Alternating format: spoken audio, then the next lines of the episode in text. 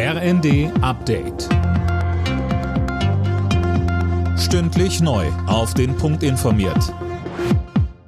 Ich bin Sönke Röhling.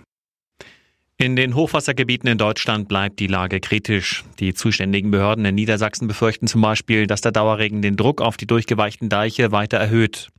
In Oldenburg müssen mehr als 800 Menschen damit rechnen, ihre Häuser verlassen zu müssen.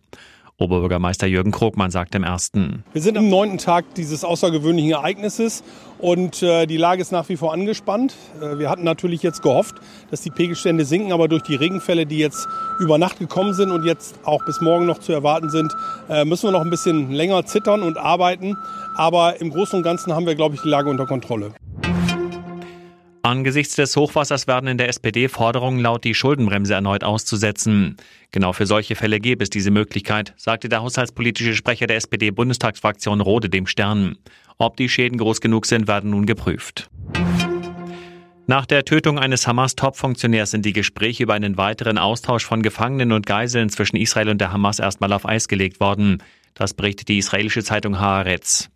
In der libanesischen Hauptstadt Beirut war gestern ein Mitglied der Hamas-Führung offenbar durch einen israelischen Drohnenangriff ums Leben gekommen. Die Hezbollah-Miliz kündigte bereits Vergeltung an.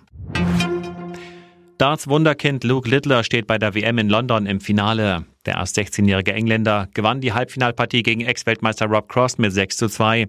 Damit sind ihm bereits über 200.000 Euro Preisgeld sicher. Heute Abend trifft er im Finale im Early Pally auf den Weltjahresbesten Luke Humphreys. Alle Nachrichten auf rnd.de